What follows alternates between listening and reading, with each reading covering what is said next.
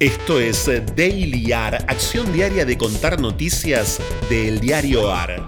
El diario AR es un medio hecho por periodistas y lectores al que podés sumarte y asociarte ingresando a eldiarioar.com.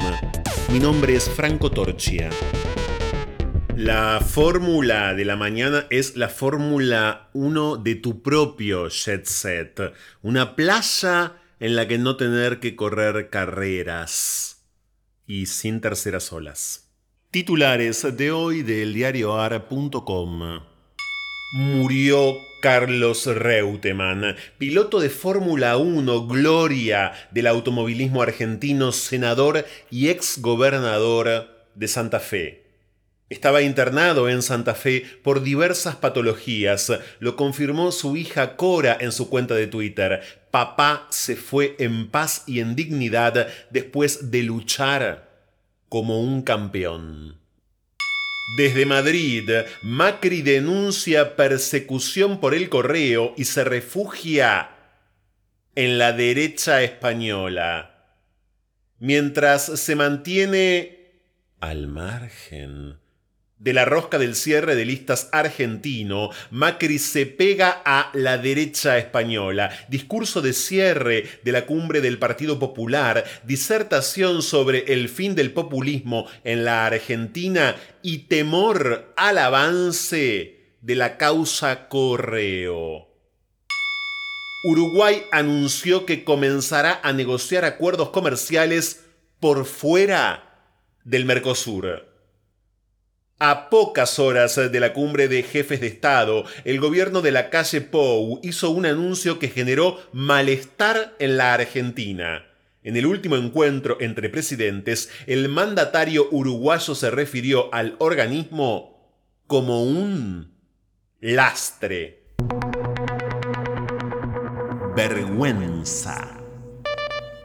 El mapa del fracking en América Latina entre el avance y las denuncias. Argentina, México y Chile usan este tipo de técnica de explotación petrolera. Colombia y Uruguay están a la espera. En Bolivia quieren que funcione. La tensión entre los gobiernos y los ambientalistas, las denuncias contra los proyectos y los estudios a favor. El confinamiento es casi imposible para Beni y para muchos otros cubanos. Con 55 años, vive con sus hermanas y sobrinos en un departamento pequeño, en un edificio enorme de los que en La Habana se conocen popularmente como de microbrigada. Fueron construidos por sus propios habitantes en uno de los planes habitacionales más ambiciosos puestos en marcha después del triunfo de la revolución. Aunque han aprendido a respetar la privacidad del otro, ahora no hay espacio suficiente para cumplir con una de las premisas impuestas por la pandemia. Quedarse en casa. Orgullo. Dice la socióloga Maristela Esbampa en Chile, el milagro de la reinvención, su columna de opinión. La Convención Constituyente abre expectativas para pensar un escenario post-neoliberal novedoso que combata las múltiples desigualdades y reconfigure a sí mismo en clave democrática participativa el campo político institucional. Abre expectativas. Abre expectativas. Abre expectativas nosotros no vamos a ir por donde va todo el mundo, vamos a recorrer esas callecitas que van todo en redondo y si nos perdemos mejor. A ellos no les gustó la idea de perderse porque no tienen imaginación. ¿Cuántas veces yo soñé que caminaba todo derecho y llegaba a un lugar desconocido? Era como si fuera otra.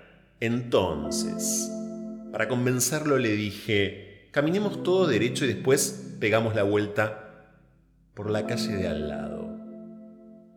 Fragmento de Turistas de la escritora argentina Eve Ward.